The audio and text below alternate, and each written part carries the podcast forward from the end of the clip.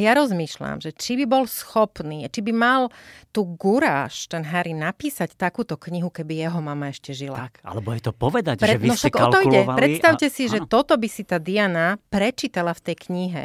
Tá jeho mama, zbožňovaná mamička, o ktorej hovorí iba tie najkrajšie tak, veci. Tak, tam vychvaluje, ako ju miloval dodnes. A vlastne prirovnáva tú hm? svoju ženu k nej. Tak hm. ako bol by schopný napísať takúto knihu s tým, že jeho mama by si prečítala, že bola schopná ho porodiť len preto, aby bol číslom 2. Áno, aby bol podporou To by bolo tak strašne zraňujúce mm-hmm, pre ňu. Áno, áno. Nie som si celkom istá, že by to spravil. Absolutne Ako ste povedali na začiatku, myslím si, že ten jeho hnev ktorý cíti a ktorý, ja nehovorím, že na nemá nárok, nesmierne mi je ľúto, ak sa ešte aj dnes, ako takmer 40-ročný, musí cítiť takto, keď e, je schopný toto písať o svojich hmm. najbližších ľuďoch, s ktorými vyrastal a, a vlastne tú knihu vydal až po smrti svojej starej mamy neviem, že či by že bola vyšla.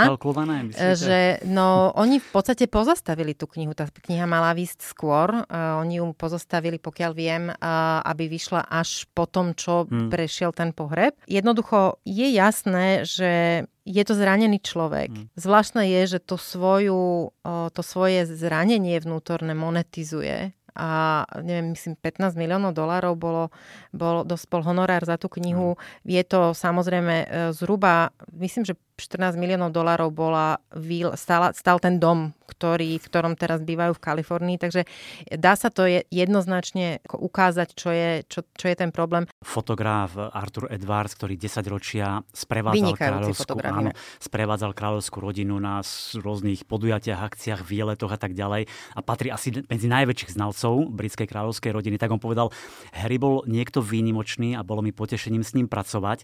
Potom zrazu stretol Meghan a otočil sa o 180 stupňov. Bohužiaľ, boli, bolo niekoľko situácií, nielen opísaných v tejto knihe, ale vyslovene, ktoré som si pozrela z e, rozhovorov, ktoré Meghan Marklova dávala, kde e, tým, ako ste povedali, že ja poznám kontext, tak to boli situácie, kde si rozhodne nemyslím, že mala pravdu, alebo že hovorila celú pravdu v zmysle všetkých faktov, ktoré ona mala. Nie, že si, že jej bolo niečo zatajené, ona hovorila len ten uhol pohľadu, Áno. z ktorého sa ona pozerala z toho miesta. Jednoducho účelovo spomenula alebo nespomenula niektoré veci a myslím si, že jej vplyv na Harryho aj cez túto knihu je veľmi badateľný, najmä v tom, že on ju vníma ako svoju záchrankyňu. Hm ako ženu, ktorá vlastne mu dala možnosť byť tým princom skutočným, tým, ktorý ju ochraňuje.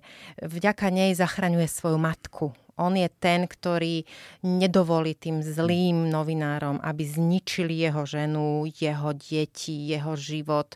Proste konečne sa z toho čísla 2 vo svojich očiach stal číslom 1.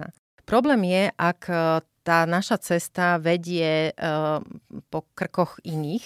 A myslím si, že v tomto prípade naozaj uh, odhaľujú situácie a momenty a slabiny, alebo by som povedala proste intimné situácie iných ľudí, kde ďaleko prešli za mňa cez čaru.